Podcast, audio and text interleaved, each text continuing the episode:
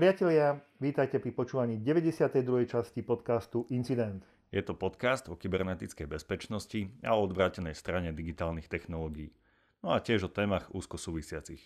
A týmto setom útokov, zraniteľností, únikov dát, technológií a ich použitia, ale aj ich zneužitia vás budú opäť sprevádzať Kasper a Maťo.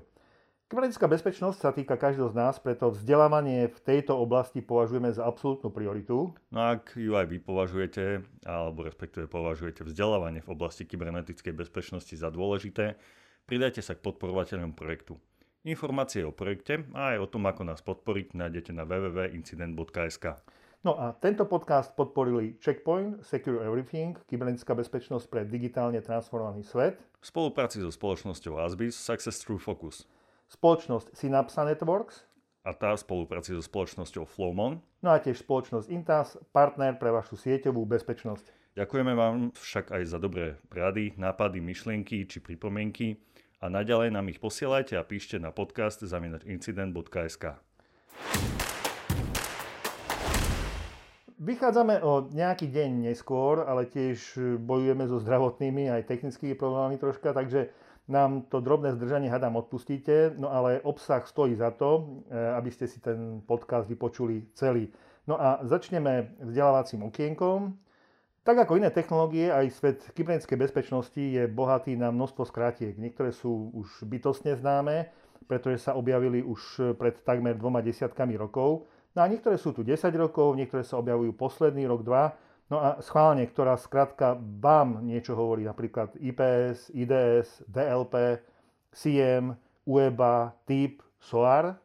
E, možno skrátka SOAR bude o rok, dva, e, rovnako známa ako IPS či CM, ale poďme pekne po poriadku. Takže to, že pred zlým internetom nás chráni firewall, tak to už vieme. Alebo aspoň skoro všetci vieme. Tento pojem sa používa už často, e, verejne v správach a tak ďalej Firewall funguje tak, že v komunikácii si firewall pozrie, kto kam chce ísť a skontroluje, či tie pravidlá takú komunikáciu aj dovolujú. Ak áno, tak komunikáciu prepustí ďalej, no a ak nie, tak ju zastaví a ak je to nastavené, tak e, o tom, e, že to povolil alebo zastavil, urobí aj záznam v log súbore, aby sa prípadný problém ľahšie v prípade potreby dohľadával. Kto a kam sa určuje, poviem tak zjednodušene, pomocou IP adresy počítača a adresy aplikácie. Napríklad, sedíte za počítačom, otvoríte si prehliadač a chcete ísť na Google. E, Google má svoju IP adresu a aj aplikácia web server, teda tá služba bežiaca na Google, má svoju adresu. Aby tú službu vedel použiť každý, aby sa každému informácie zobrazili rovnako, tak váš počítač s web serverom dodržiava určité pravidlá a tým pravidlám sa hovorí protokol. Protokoly majú svoj názov, ale aj číslo. Hovoríme tomu číslo portu a je to vec e, systémová. Toto teraz e, vynecháme takúto podrobnosť. Web servery e, obyčajne komunikujú protokolom HTTP a číslo HTTP protokolu na servere je 80. Alebo potom protokolom HTTPS, to S to je šifrovanie, a jeho číslo je 443. Klient ten si vyberie nejaké náhodné číslo medzi 49 152 až 65 535. Mm-hmm. Prirodzene je množstvo ďalších možností, ale budeme zjednodušovať. Firewall teda štandardne nerobí nič viac a nič menej, ako kontroluje, či pravidla povolujú komunikáciu medzi konkrétnym klientom, teda jeho IP adresou, a serverom, teda jeho IP. pre príslušný protokol HTTP, HTTPS, FTP a tak ďalej. Aj tí nerdi, bardi a cybersecuritáci nám hádam odpustia, ale snažili sme sa urobiť ten úvod čo najzrozumiteľnejšie pre všetkých. No a teraz si predstavte, že protokol, nielen ten HTTP, je relatívne komplikovaný a popisuje množstvo podrobností, ako má komunikácia vyzerať a čo sa má vlastne v tej komunikácii dodržiavať. Niekedy to možné je, ale niektoré aplikácie nedodržujú úplne ustanovenia protokolu, niektoré veci si buď zjednodušujú, prípadne využijú v aplikácii aj viacero protokolov. No a nehovoriac o tom, že niektoré črty niektorých protokolov zase môžu byť zneužité a prišlo sa na to až potom, keď bola vlastne publikovaná oficiálna verzia protokolu v tzv. Request for Command RFC. Tu eh, nastupujú IDS systémy. Ich úlohou je strážiť čistotu protokolu v komunikácii a sledovať, či nedochádza k nejakému zneužitiu protokolu. Ak to vyhodnotia ako potenciálny problém, tak buď za A pošlu správu, informáciu o evente adminovi, môžu to poslať e, povedzme SMS-kou alebo zápisom do logu, to je to B, alebo po C, prípadne to pošlu na spracovanie iným systémom, ktoré môžu potom tie informácie korelovať z viacerých zdrojov. No alebo D, urobia kombináciu týchto rôznych predchádzajúcich vecí. Áno, dôležité je však povedať, že zasiahnuť však musí admin, operátor security, ktorý sa musí rozhodnúť, či je problém natoľko veľký, že si vyžaduje úpravu pravidel na firewall. Ideálne by bolo, keby po detekovaní problému sa taký intrusion detection systém preventívne samostatne rozhodol, sformuloval by napríklad pravidlo do firewallu a rovno ho aj aplikoval. Tu je vhodné poznamenať, že okrem IDS máme aj IPS, čo je skratka z Intrusion Prevention System, a tie sú v súčasnosti, povedal by som, povinnou výbavou každého dobrého firewallu.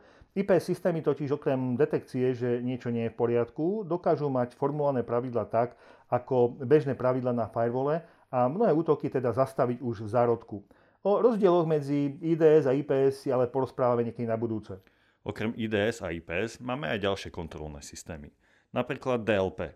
Je to skratka o Data Loss Prevention, prípadne uvádzané aj Data Leak Prevention – jeho úlohou je strážiť, aby dokumenty kategorizované určitým stupňom utajenia, prípadne dokumenty, na ktorých sú údaje kategorizované určitým stupňom dôvernosti, zo spoločnosti neunikli.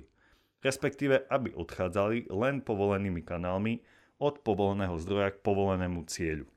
V našom podcaste často spomíname skratku CVE, čo je vlastne skratka z Common Vulnerabilities and Exposure – to je akýsi zoznam zraniteľností, kde je popísané, aký produkt, akú zraniteľnosť má, alebo aký typ zraniteľnosti a aké skóre má táto zraniteľnosť. A to skóre je na škále od 0 do 10.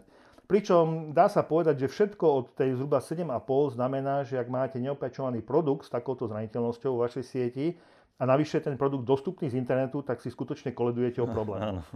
Okrem toho existujú tzv. indicators of compromise, čo tiež často spomíname čo sú vlastne indikátory, či na vás neprebieha niektorý zo známych útokov, alebo či vaša sieť už nebola napadnutá.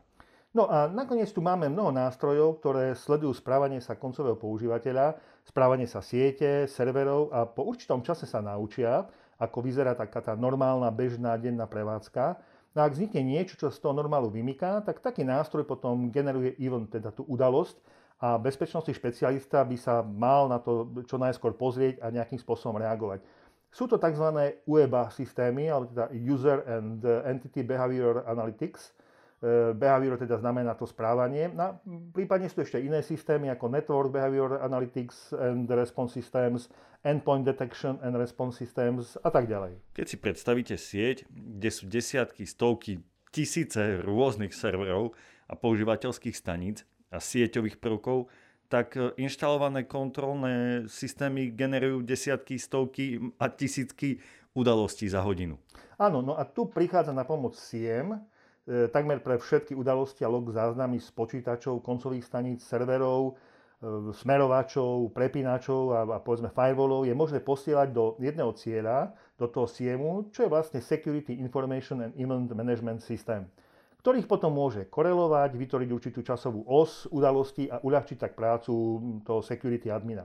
Bohužiaľ, ako vidíme vývoj udalostí, množstvo zdrojov informácií o zraniteľnostiach, indikátory kompromitácie aj udalosti zo systémov budú pribúdať a sebelepší SIEM nedokáže vytriediť udalosti tak, aby sa security admin nezbláznil. Tak, alebo aby niečo dôležité neprehliadol, prípadne aby nereagoval neskoro. Tak a toto je presne, mm, k tomu smerujeme, to je tá otázka za 100 bodov, či by sa to nejakým spôsobom nedalo zautomatizovať. No už odpoveď je, že dalo. Na scénu totiž prichádzajú SOAR nástroje a zase SOAR je skratka zo Security Orchestration Automation and Response. No a na tému automatizácie reakcie na udalosti sme sa rozprávali s človekom, ktorý je v danej oblasti odborníkom a venuje sa tejto téme niekoľko rokov. Takže počúvajte. Pri mikrofóne mám Romána Čupku, senior principál konzultanta spoločnosti Flomo Networks a tiež CEO spoločnosti Synapsa Networks. Vítaj, Roman. Ahoj, dobrý deň.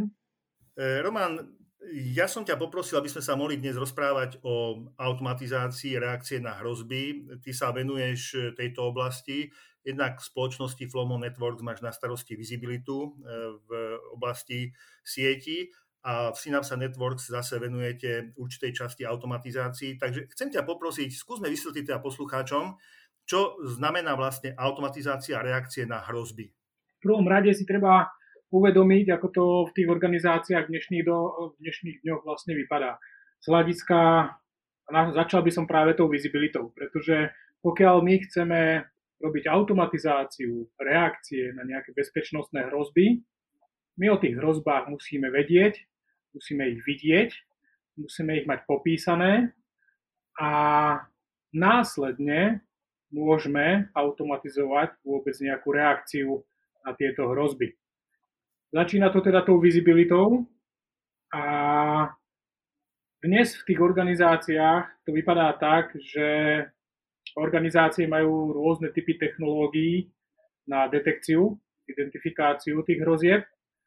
Sú to rôzne typy detekčných systémov, ako napríklad Intrusion Detection System, Endpoint Detection and Response na koncové boty, Network Detection and Response napríklad na detekciu tých hrozieb v počítačových sieťach, rôzne platformy pre Threat Intelligence a tak ďalej a tak ďalej.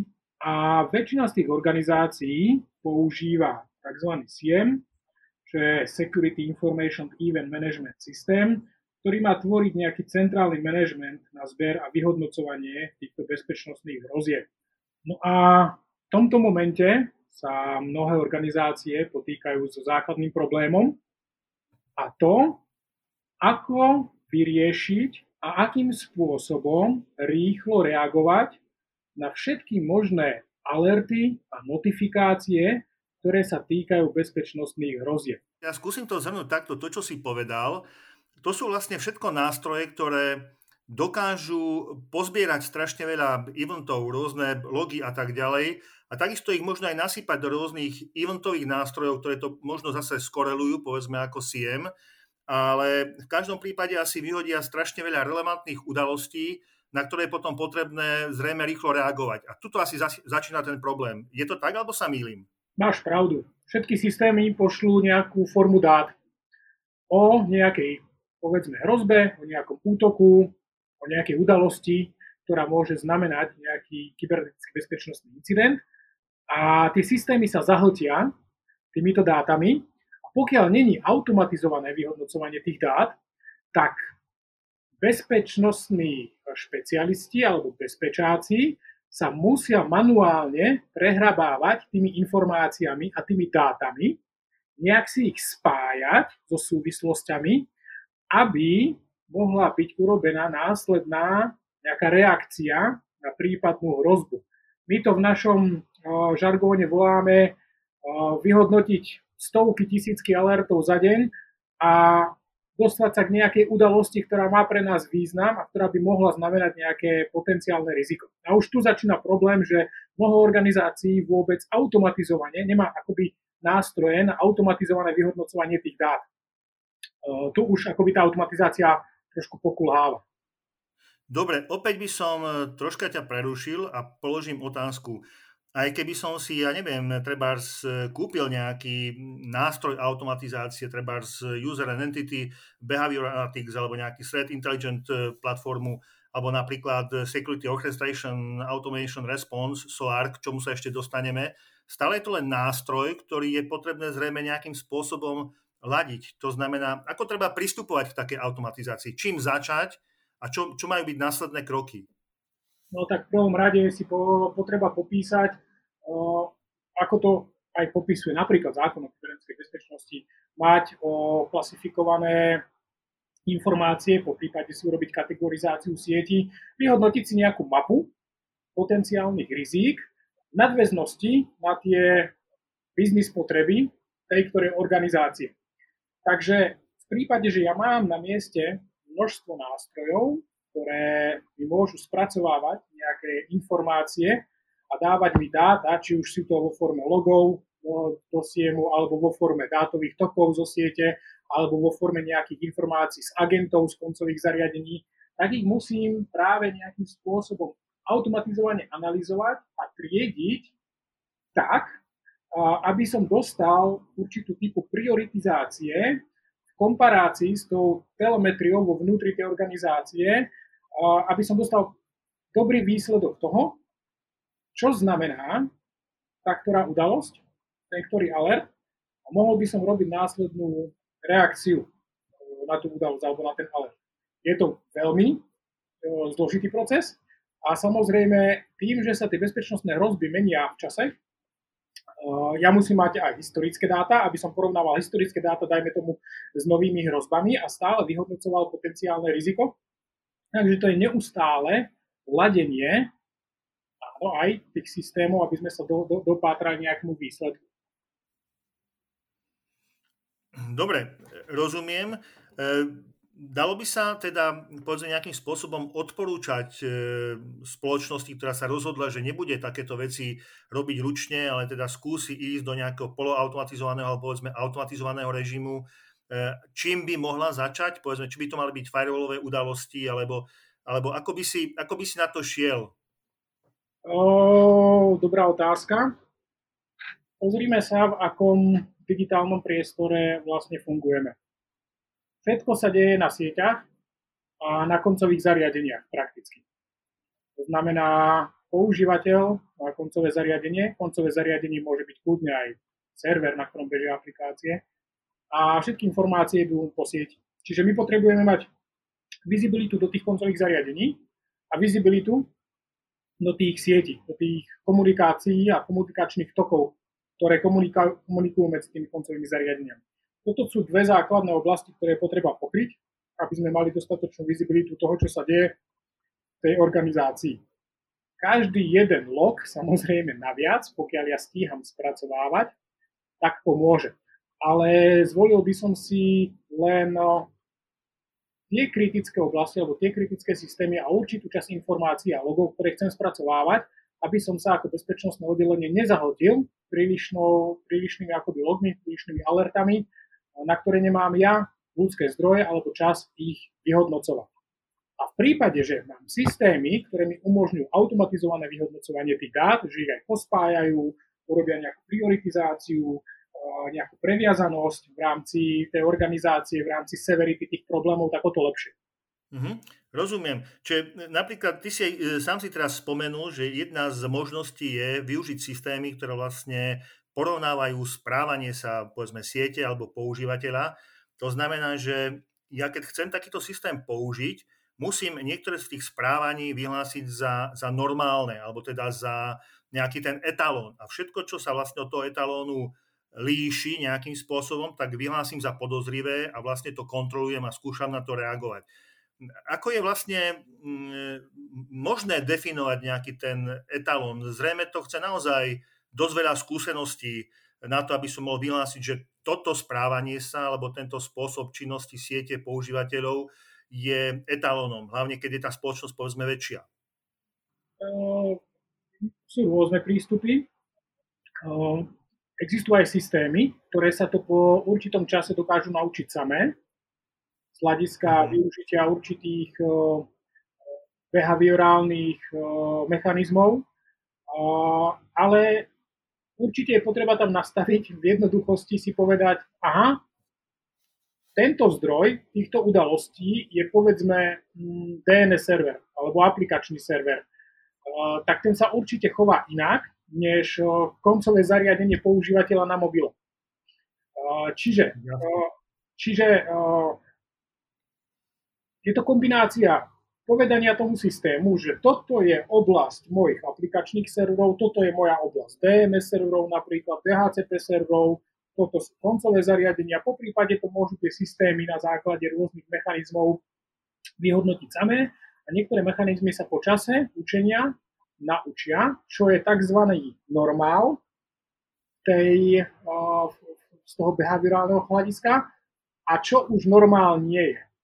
Na základe mm-hmm. toho oni vyhodnocujú určité odchýlky a hlásia tieto odchýlky potom ďalej vo forme tých alertov napríklad. Ale tých odchýliek samozrejme môže byť celé množstvo a tých alertov môže byť taktiež obrovské množstvo a tu tí bezpečnostní analytici môžu hodne strácať čas vyhodnocovaním tých alertov, kde napríklad podľa reportu Dark Reading z maja 2020 je popísané, že až 32% vlastne organizácií stihne vyhodnotiť len 10% tých notifikácií, tých alertov za deň, ktoré môžu znamenať potenciálnu bezpečnostnú hrozbu alebo nejaký incident do Takže je veľmi dosť akoby malé množstvo. A tam nastupuje práve tá automatizácia. No, keď som sa troška pozrel do toho dotazníka, ktorý si mi aj preposlal, upozornil na pár vecí. Mňa napríklad prekvapilo, že najviac zatiaľ spoločnosti využívajú práve nejaké IPS, IDS systémy, alebo teda systémy, ktoré detekujú správanie sa koncových bodov, prípadne správanie sa na sieti a nejaké tie automatizované systémy E, používa len zhruba asi 16% spoločnosti. Zaujímavá ma tam ale ešte jedna vec. E, bolo tam porovnanie, alebo teda vysvetlenie, alebo také nejaké prirovnanie toho, že prečo povedzme CM e, nebude stačiť v budúcnosti. Vieš to nejak poslucháčom zdôvodniť, vysvetliť? Lebo CM sa dnes považuje za ten, by som povedal, top nástroj tie siemy, tak ako ich poznáme, to znamená, že ten centrálny manažment a nástroj pre zber tých e, udalostí, ich koreláciu, po prípade vyhodnocovanie a notifikovanie, alertovanie, to už nie je budúcnosť v tomto momente. A to dajme preto, pretože tie siemy jednak sú veľmi finančne náročné pre tie organizácie. Oni sú tak drahé, ako tá organizácia si dovolí zaplatiť, dajme tomu, históriu ukladania tých dát na sieme, množstvo spracovania tých dát na tom sieme a v mnohom slúžia naozaj momentálne len ako alertovací systém. Málo mm. organizácií si ten SIEM dokáže prepojiť so systémami povedzme tretích strán na nejakú automatizovanú reakciu, dajme tomu, príde do siemu nejaká udalosť, povedzme, vyhodnotí to ako nejakú potenciálnu bezpečnostnú hrozbu, tak automatizovane ten systém pošle informáciu, dajme tomu firewallu alebo nejakému inému systému, aby izoloval toho používateľa, lebo sa javí ako používateľ, ktorý šíri nejaký škodlivý kód a tak podobne. Tie siemy, tak ako vypadajú teraz, tých organizáciách, tak e, sa budú musieť hodne zmeniť a podľa mňa už CM bude aj dozastarané akoby slovíčko v priebehu 4-5 rokov a bude nahradené práve solarovými platformami ako Security Orchestration, Automation and Response. A množstvo, no, množstvo, množstvo CM-ov neprežije. Ale tie väčšie spoločnosti, ktoré robia CM, tak už idú touto cestou zmeny práve využitia len toho zberu tých dát do tej automatizácie pre tú reakciu, dajme tomu, pretože vedia, tie spoločnosti alebo organizácie, že tí používateľia proste nestíhajú manuálne riešiť všetky alerty, ktoré môžu znamenať potenciálnu bezpečnostnú hrozbu. Mm, jasne, a to sa vlastne bavíme hlavne o reakcii, to znamená o určitej detekčnej činnosti. E, možno je vhodné spomenúť, že asi bolo lepšie riešiť rovno tú prevenčnú časť. E, je možné nejakým spôsobom automatizovať aj tieto prevenčné činnosti? Áno, je možné automatizovať i prevenčné činnosti. Dajme tomu, že mám v organizácii firewally, či už cloudové, alebo firewally, ktoré mi majú chrániť ten perimeter, sú prvotnou bránou tej ochrany mojej organizácie, mojich sietí, mojich dát pred tým vonkajším svetom. To znamená, čo mi prichádza zvonku dovnútra, tak takisto aj čo mi odchádza zvnútra von. A v mnohom môže byť i firewall, dajme tomu, tou bezpečnostnou dierou v prípade, že není na ňom opečovaná nejaká zraniteľnosť alebo aktualizovaná nejaká zraniteľnosť a napríklad prevenčný mechanizmus automatizovaný je neustále kontrolovať na tom firewalli, či nemá napríklad nejakú zraniteľnosť. A automatizovane tú zraniteľnosť, dajme tomu, fixovať, robiť záplaty, aktualizácie. Alebo prevenčne pozerať, či mi nejaký administrátor firewallu nezadal nejaké chybné pravidlo na tom firewalle, ktoré by mi otvorilo dvere tým útočníkom zvonku dovnútra. Čiže takýto prevenčný systém, dajme tomu automatizovaného kontrolingu a auditingu akoby tých kritických systémov, ktoré majú aj chrániť v rámci tej organizácie. Týmto prevenčným spôsobom ja môžem zamedziť veľkému množstvu povedzme prienikov potenciálnych útočníkov do mojej organizácie. Hm, rozumiem. Synapsa Networks, ktorej e, pôsobíš a ktorej si spoluzakladateľom, sa venuje práve automatizácii. Na akej úrovni to robí Synapsa Networks?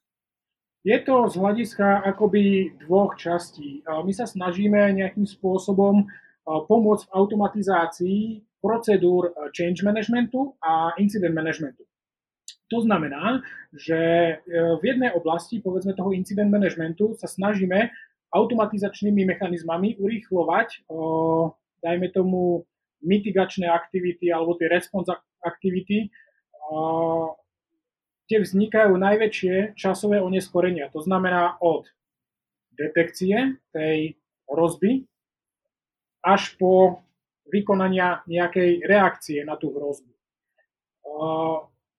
príkladom je Incident Response Automation. To znamená také tie rutinné, relevantné alerty alebo udalosti, ktoré sa opakujú a nevyžadujú, dajme tomu, veľkú ľudskú expertízu tých bezpečnostných analytikov, nejakým spôsobom sa dá na ne okamžite reagovať. Či to môže byť, dajme tomu, mitigácia nejakej hrozby, zablokovanie nejakého útoku a tak ďalej. Prakticky my no, v Synapse v rámci tohto incident managementu alebo incident responsu zoberieme informáciu z tých detekčných mechanizmov, porovnáme ju, dajme tomu, s externými alebo internými threat intelligence e, nástrojmi, aby sme si to overili voči tej telemetrii i vnútorného prostredia, i vonkajších dát. A v prípade, že je to vyhodnotené ako udalosť na základe pravidel, ktorá má určitú kritičnosť, tak je možné v reálnom čase na základe špeciálnych parserov tú udalosť zobrať a povedzme napríklad na firewalle ten útok zablokovať. Alebo na firewalle vytvoriť pravidlo, ktoré, kam tá udalosť spadne a ďalej napríklad neprechádza komunikácia útočníka zvonku dovnútra. To je čas akoby povedzme toho incident managementu, ale v veľmi, veľmi veľkej skratke. A potom tam mhm. máme samozrejme aj čas toho change managementu a, a tam pomáhame automatizovať činnosti, kde administrátori rôznych typov systémov, riešení, môžeme si zase zobrať za príklad firewally, majú denne stovky, desiatky tiketov z tiketovacích systémov, musia vytvárať určité typy pravidel na rôznych systémoch a tieto sa väčšinou dejú manuálne. Opäť Synapsa môže zobrať takýto tiket, pre nás je to proste taktiež len alert alebo tiket a opäť znova si to prehryzie vo svojich mechanizmoch automatizačných a vytvorí určité typy pravidiel. Môžu byť bezpečnostné pravidla, môžu to byť iné pravidlá na tých zase cieľoch, ktoré sa majú o to pravidlo postarať. Čiže všetky akoby činnosti, ktoré sú opakujúce, repetitívne, nevyžadujú veľkú, akoby veľký analytický vstup zo mhm. strany toho ľudského zdroja, tak pomocou synapsy môžeme automatizovať v incident managemente alebo v tom change managemente. Čiže vy vlastne e, vytvárate, alebo povedal by som rovno, aj programujete tie e, nástroje a tie metodiky, ktoré vlastne tú zmenu potom majú urobiť. Áno. Predstavme si to ako prietokový ohrievač. Voda ide do prietokového ohrievača a, a na konci nám vyjde teplo. ak som to dobre povedal.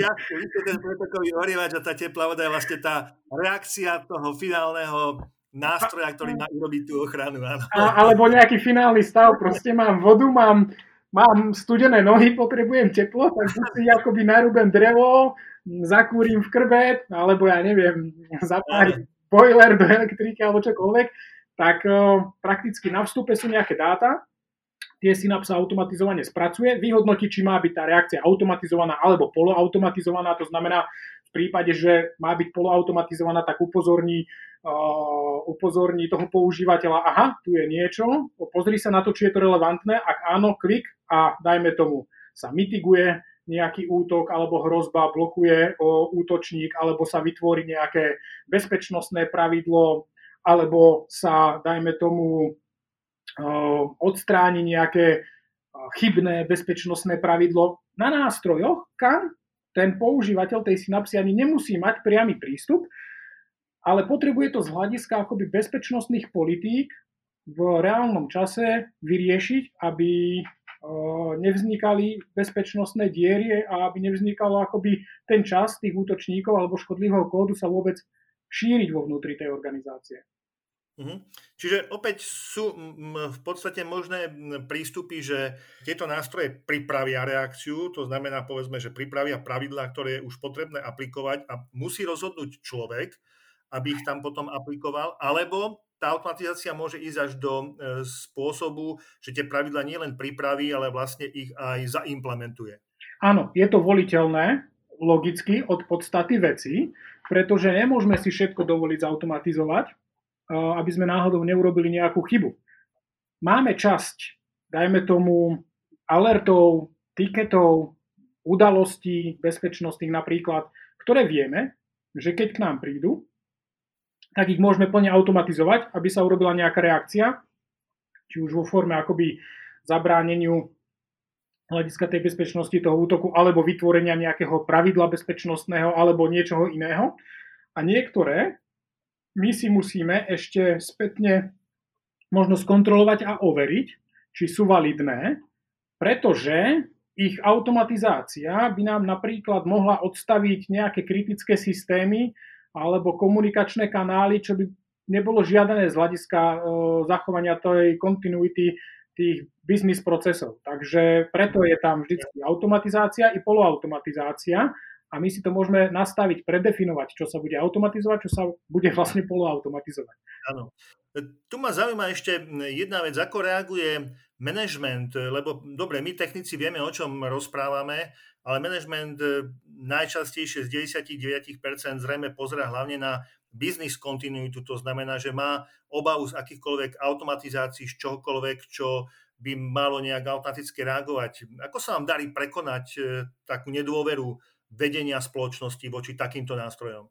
Ja to si treba zobrať z inej stránky. Ja nepoznám organizáciu alebo spoločnosť, ktorá by nebola poddimenzovaná ľudskými zdrojmi. OK, je pravda, že sa pohybujem najmä tu na strednej a východnej Európe. Možno je to v západnej Európe a v Spojených štátoch trochu inak. A keď o tom veľmi pochybujem, je proste nedostatok kvalifikovaných ľudských zdrojov.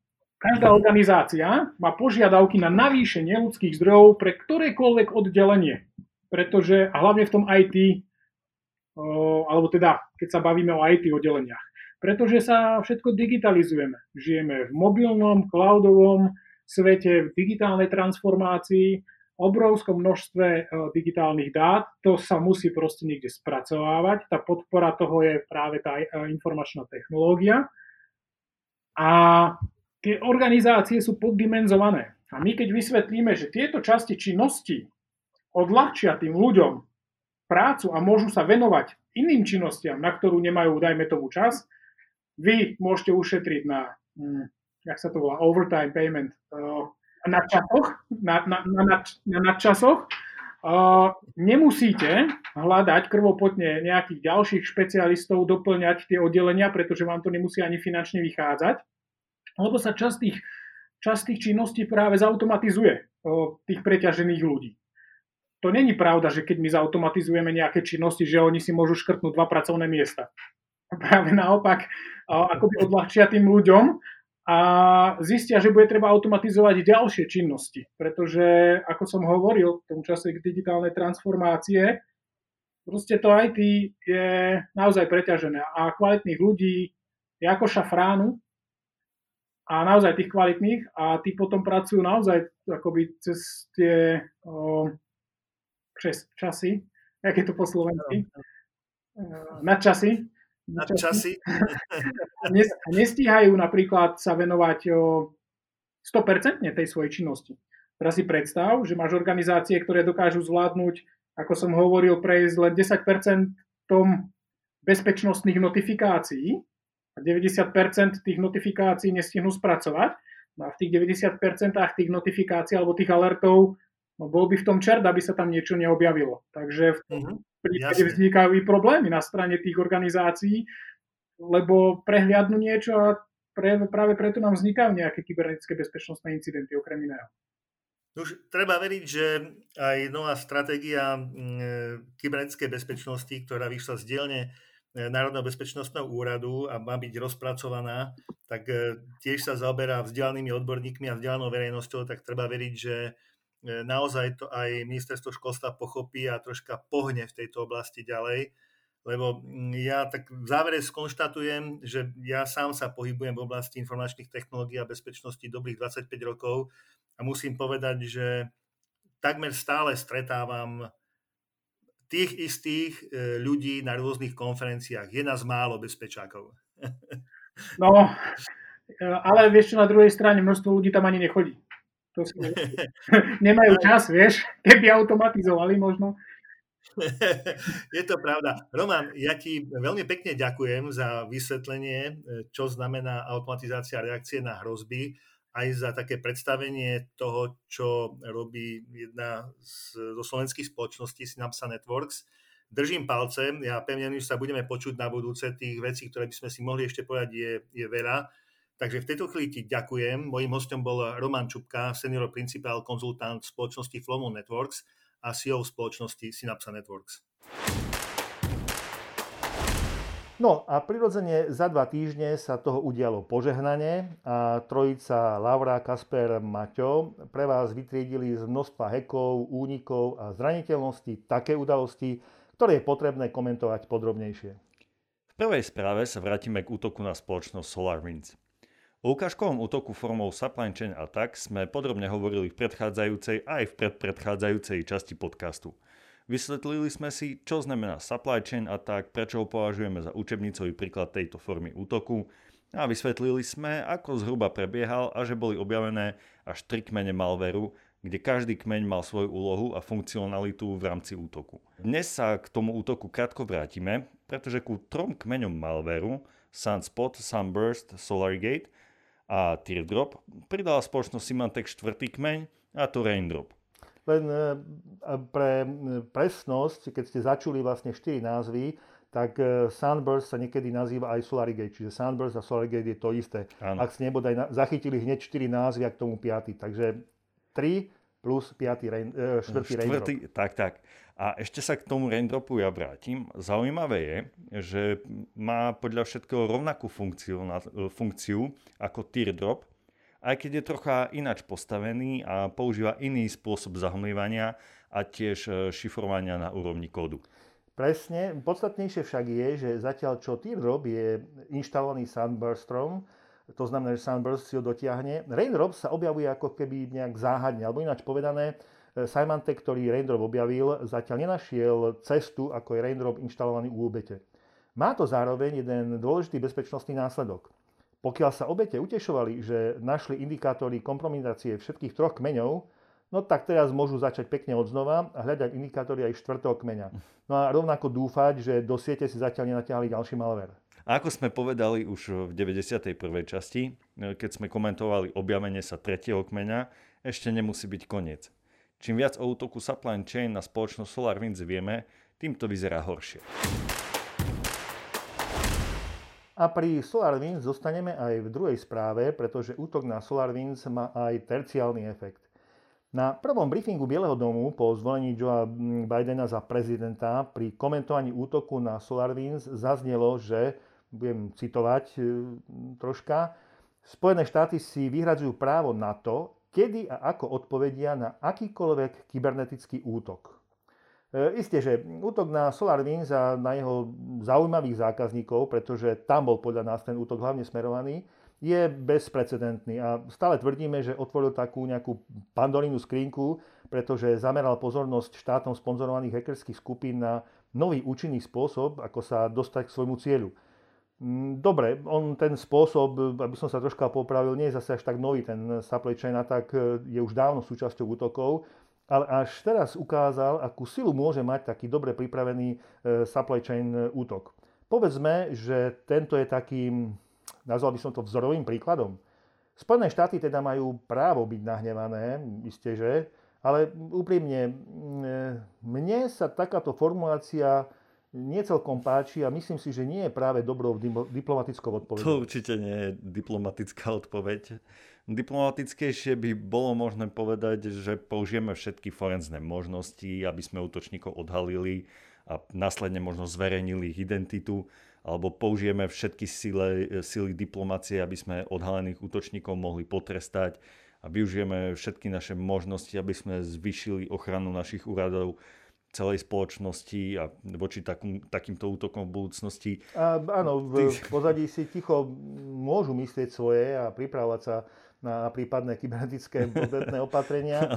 Ale tak, ako to zaznelo na tom briefingu, prirodzene to muselo vyvolať reakcie na ruskej strane. No a aké? Národné koordinačné centrum pre počítačové incidenty, čo je bezpečnostná agentúra založená Ruskou federálnou bezpečnostnou službou, alebo FSB, pár hodín po briefingu vydali bezpečnostný bulletin, v ktorom jednak vyjadrenie Bieleho domu interpretuje ako priamu hrozbu Bieleho domu kybernetickým útokom na Kremeľ a Rusko a tiež uvádza 15 rád, ako útoku z Bieleho domu odolať, respektíve nepodľahnuť. Rady nájdete na našom e, blogu v tejto, tejto 92. časti podcastu a úprimne nečakajte nejaké žiadne veľké geniality, je to naozaj zoznam len praktických rád, mnohé z nich E, sme už prezentovali, tiež sú tu na odprezentované všeobecne, mnohé z nich opakujeme aj my v našich podcastoch.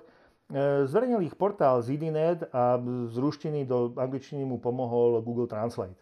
No, o čom je tento príspevok? Tak hlavne v ňom chceme poukázať na to, čo môžu spôsobiť nediplomatické vyjadrenia v oblasti kybernetickej bezpečnosti. Teraz totiž akýkoľvek útok na ruský cieľ vyhlási Kreml za útok Bieleho domu v zmysle jeho vyjadrenia – USA tak dalo Rusku priamo na dlaň argumenty na v úvodzovkách odpovedné útoky Ruska voči USA. No už teda vítajte v prostredí kybernetickej vojny. Prechádzame z fázy simulácie do fázy použitia. V tretej správe si povieme čosi o Bitcoine. Bitcoin okolo 8. januára dosiahol nové stropy, presiahol hranicu 40 tisíc amerických dolárov aby v priebehu 4 dní zase stratil takmer 15%, no a následne zase v priebehu ďalších dvoch dní vystúpal na hodnotu takmer 40 tisíc amerických dolárov. No 21.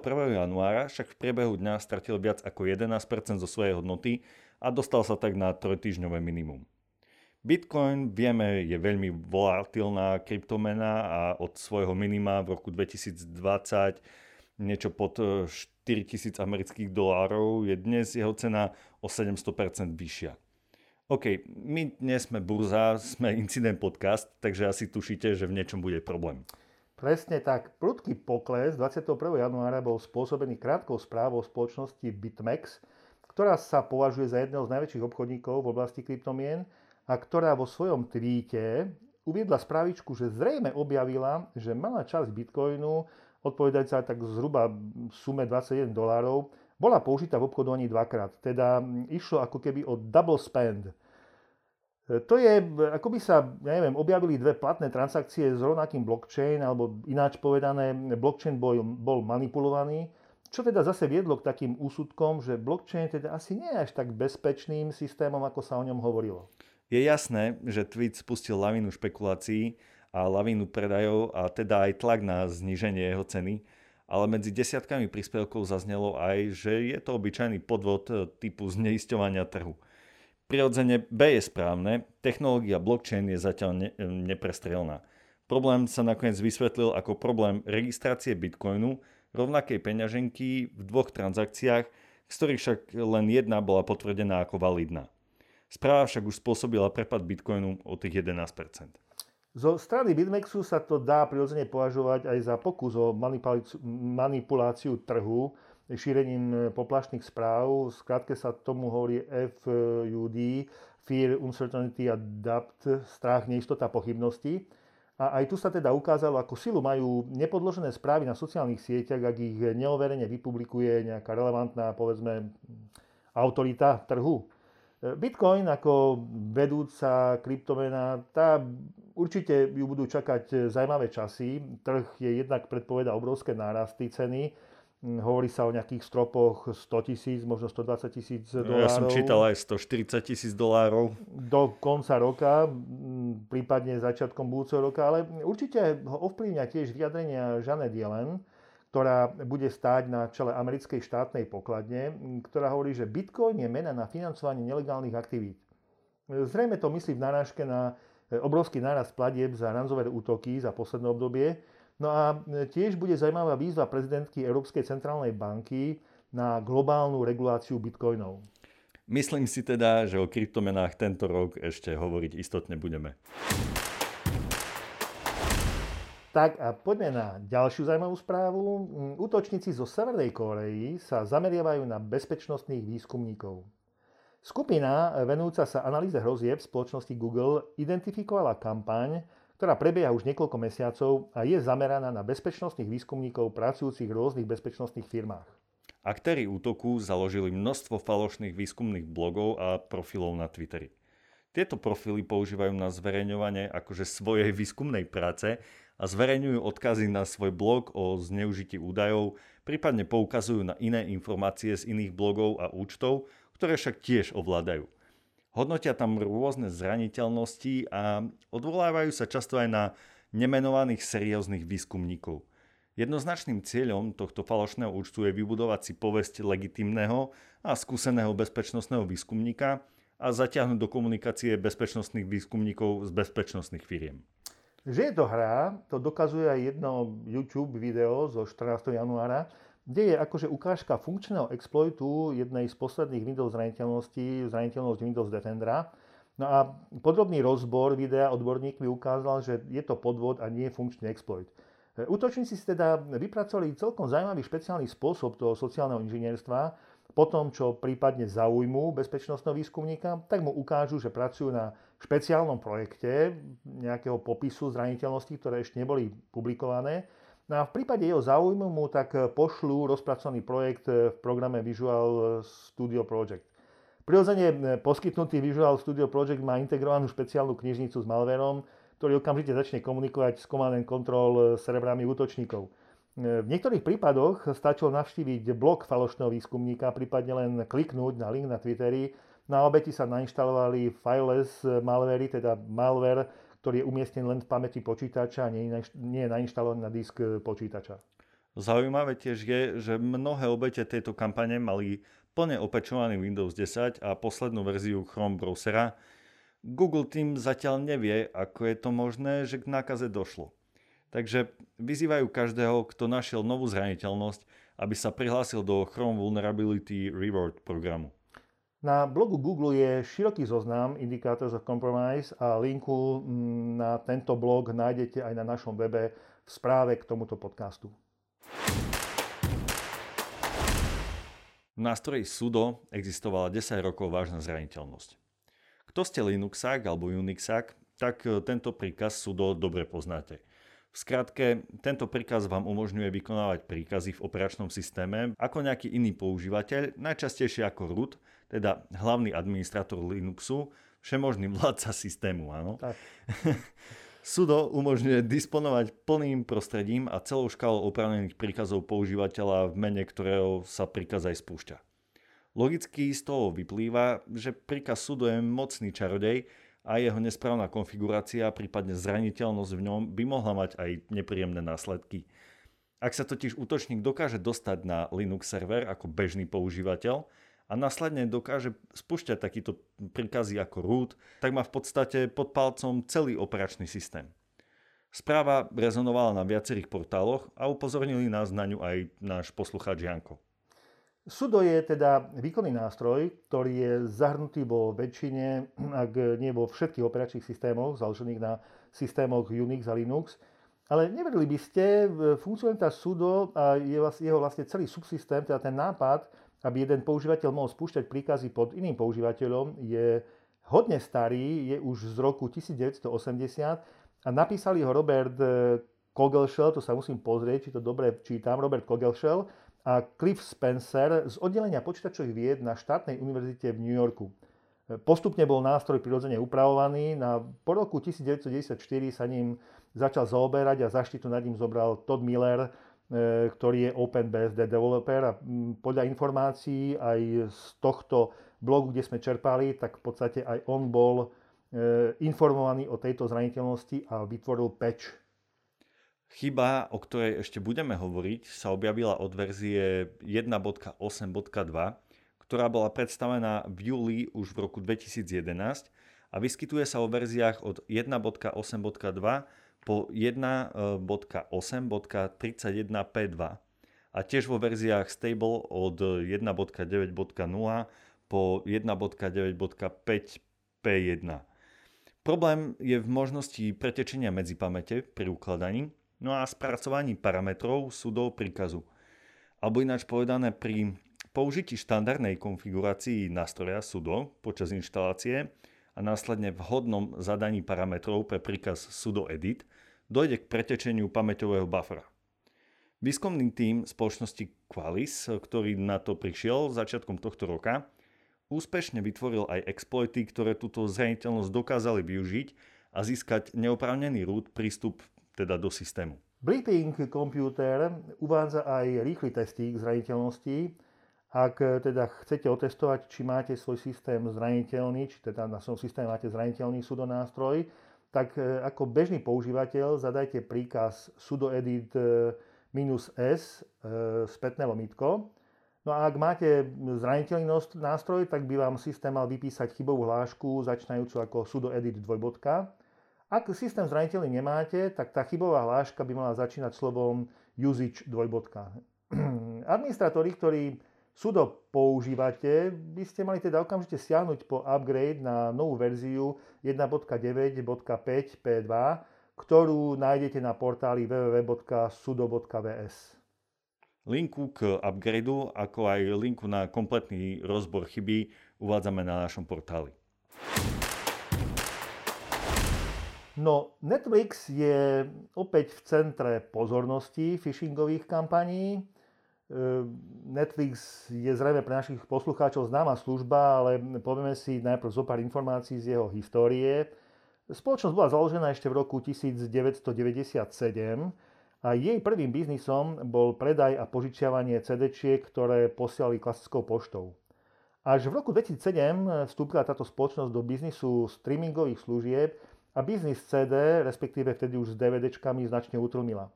Streamingová služba znamená, že mm, ak sa zaregistrujete, zvyčajne teda online, cez internet, a vyberiete si obsah, hudba, film alebo iný zvukový alebo obrazový materiál, teda to, čo služba ponúka, a prehráte si ho na takmer čomkoľvek a kdekoľvek, tak v podstate vám postačuje dobrá internet konektivita. Ak služba poskytuje dostatok zaujímavého obsahu, tak ten internet alebo tá internet konektivita je vlastne jediné, čo ku šťastiu potrebujete. No dobre, teda možno potrebujete to šťastiu o niečo viacej, ale ten internet, ten je, internet je dôležitý. dôležitý áno, na tom sa zhodneme. V roku 2010 sa Netflix rozrastol aj do Kanady a od roku 2012 začal aktívne pracovať aj, aj ako producent a distribútor filmových a televíznych seriálov. Jeho prvým seriálom je seriál House of Cards z prostredí politických intríg v Bielom dome, kde hral hlavnú úlohu Kevin Spacey a vysielala to napríklad aj Česká televízia. A zrejme asi v roku 2016. Tak, tak sa mi zdá, že to sú nejaké 4-5 rokov. No ale poďme teda späť k Netflixu. E, keďže potrebujete internet, tak e, registrujete sa cez internet, platbu realizujete cez internet, takže bolo by asi divné, keby táto služba, ktorá je dnes takmer v 200 krajinách sveta, a má viac ako 200 miliónov predplatiteľov, keby táto unikla pozornosti hackerov. To, to určite nie. No, preto hovorím, že informáciu o nových phishingových útokoch jednak priniesol 22 januára tohto roku SKCERT vo svojom informačnom zhrnutí TLDR na tretí týždeň. Nájdete to tam, linku uvádzame. A e, SKCERT spomína phishingové kampane vo Veľkej Británii, kde sú predplatitelia hromadne mailom varovaní, že je problém s ich registráciou a do 48 hodín e, by si mali registráciu obnoviť kliknutím na priložený link. No, mm, ale varuje aj Birminghamský internetový portál a varovanie vydala pre Francúzsko aj spoločnosť Proofpoint, kde sa zase šíri kampaň o nesprávnosti údajov na kreditnej karte a nemožnosti automaticky predlžiť poskytované služby. Áno, samozrejme, nešíri sa to iba vo Veľkej Británii a Francúzsku, ale v, aj, určite aj v ďalších krajinách, čiže buďte obozretní. No a je jasné, že tieto maily obsahujú linky na podvodné web stránky, ktoré od vás vylákajú osobné údaje, údaje o platobných kartách a v horšom prípade vám rovno natlačia malware do vášho počítača. Samotný Netflix na stránke help.netflix.com upozorňuje doslova, že my nikdy nevyžadujeme vaše osobné údaje cez SMS alebo e-mail, vrátane kreditných a debetných kariet, detailov o bankovom účte alebo Netflix hesla. Takže Netflix zároveň odporúča, ak taký mail dostanete, určite neklikať na žiadne linky, ale ho rovno preposlať na mailovú adresu phishing.netflix.com. Vám, našim poslucháčom, je asi situácia jasná. Klasická phishingová kampaň, tak prečo sa teda toľko tomu venovať v incidente? No už práve pre jej klasiku. E, totiž to tak ako prichádza množstvo mailov o uloženom balíku na pošte, o varovaniach z banky, že E, prebehla podozrivá platobná operácia alebo iný problém s účtom a máte teda okamžite reagovať a kliknúť niekde, tak aj Netflix phishing e, kampáne sa týka širokého okruhu ľudí, ktorí o phishingu možno nepočuli alebo si mysleli, že sa týka len firiem. Takže, milí poslucháči, všetci, ktorí máte kamarátov, rodiny, priateľov, známych, kolegov a tak ďalej, ktorí majú Netflix, tak určite ich varujte. Je to to najmenej, čo môžete pre nich urobiť, ale môžete to zásadne pomôcť práve tým, ktorí si ešte stále myslia, že kybernetická bezpečnosť sa týka ešte stále iba firiem. No a e, ešte jedna poznámka na záver. Internet je plný informácií, ako získať premium Netflix účet zadarmo. Proofpoint ešte v marci minulého roka varoval, že kriminálne živly našli spôsoby, ako to urobiť a na internete sa takisto predávajú prémiové účty za výpredajové ceny. Nám stačilo len troška pogoogliť a nebolo treba ani prechádzať nejakým dark webom. Takže barujeme vás, nie je to dobrý spôsob ani dobrý nápad, ako lacno kúpiť premium Netflix účet. Mohol by vás nakoniec totiž výjsť e, celkom pekne draho. Na záver príklad úspešnej operácie bezpečnostných autorít 8 krajín sveta. Táto správa rezonuje posledné dni tohto mesiaca. Europol tlačovú správu o úspešnosti akcie publikoval 27. januára 2021 a to spoločná snaha bezpečnostných organizácií Holandska, Nemecka, USA, Veľkej Británie, Francúzska, Litvy, Kanady a Ukrajiny viedla k narušeniu jednej z najvýznamnejších botnetových sietí, a to práve siete botnetu Emotet a k prevzatiu kontroly nad jej infraštruktúrou. My sme o Emotete prirodzene už dosť rozprávali, a najmä v 84. časti podcastu Incident v oktobri 2020, keď došlo k inej operácii, kde sa podielalo niekoľko súkromných spoločností, medzi nimi aj slovenský ESET, na narušení siete Trickbot, kde bolo podozrenie, že by mohla ovplyvňovať americké voľby prezidenta. Takže len v rýchlosti uvedieme, že Emotet sa objavil prvýkrát v roku 2014 a fungoval ako trojský kôň v bankovom sektore ale bol tak dobre napísaný, takže postupne sa vypracoval na akúsi vstupnú bránu do počítačových systémov v globálnom meradle. Poskytoval e, svoje služby aj spôsobom malware as a service, teda dá sa prenajať, a otváral dvere iným škodlivým útokom typu Trickbot alebo ransomware Ryuk, o ktorom sme tiež už dosť rozprávali. Infraštruktúra botnetovej siete Emotet zahrňala niekoľko stovák serverov umiestnených po celom svete, pričom tieto servery plnili rôznu skupinu úloh.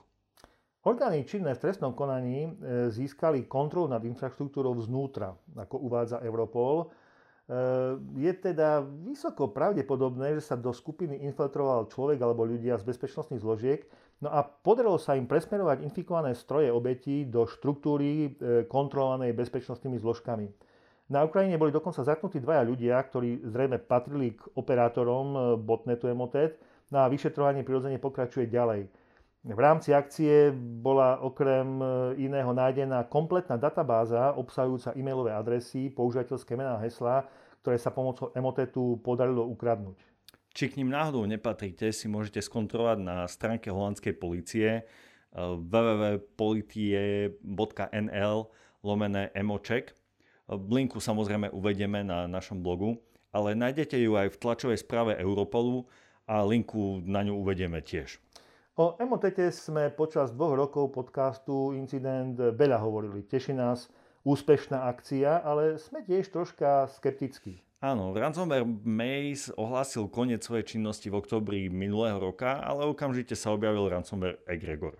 Trickbotu trvalo len 6 týždňov, kým sa spametal z akcie organizovanej ministerstvom obrany Spojených štátov za podpory súkromných firiem. Emotet je síce na kolenách, ale vidina rýchlych a lacných peňazí je veľká. Obávame sa, že už o pár mesiacov to bude Emotet 2. Treba však veriť, že diplomácia a spolupráca na medzinárodnej úrovni bude pokračovať. Ostatne spomína sa aj v novej národnej stratégii kybernetickej bezpečnosti na roky 2021 až 2025 z dielne Národného bezpečnostného úradu, o ktorej sme hovorili v podcaste číslo 91. Slovensko teda určite nechce stáť bokom. No, aby sme na dnes nekončili vážne, tak nejaký vtip na záver. A ako ste len mohol byť taký hlúpy, pane, a kliknúť na ten link v maili od Nigerijskej národnej banky? No, je pravda, že prvé, čo mi napadlo, bolo, že ja som si nikdy žiaden účet Nigerijskej národnej banke nezriadoval, ale potom som sa zamyslel a povedal si, že to ešte neznamená, že ho tam nemám, tak som klikol. tak toto je na dnes všetko. Milí poslucháči, želáme vám veľa pevného zdravia a zdravého úsudku. Majte sa všetci bezpečne. A tešíme sa na vás pri 93. časti podcastu Incident. Do, Do počutia, priatelia. priatelia.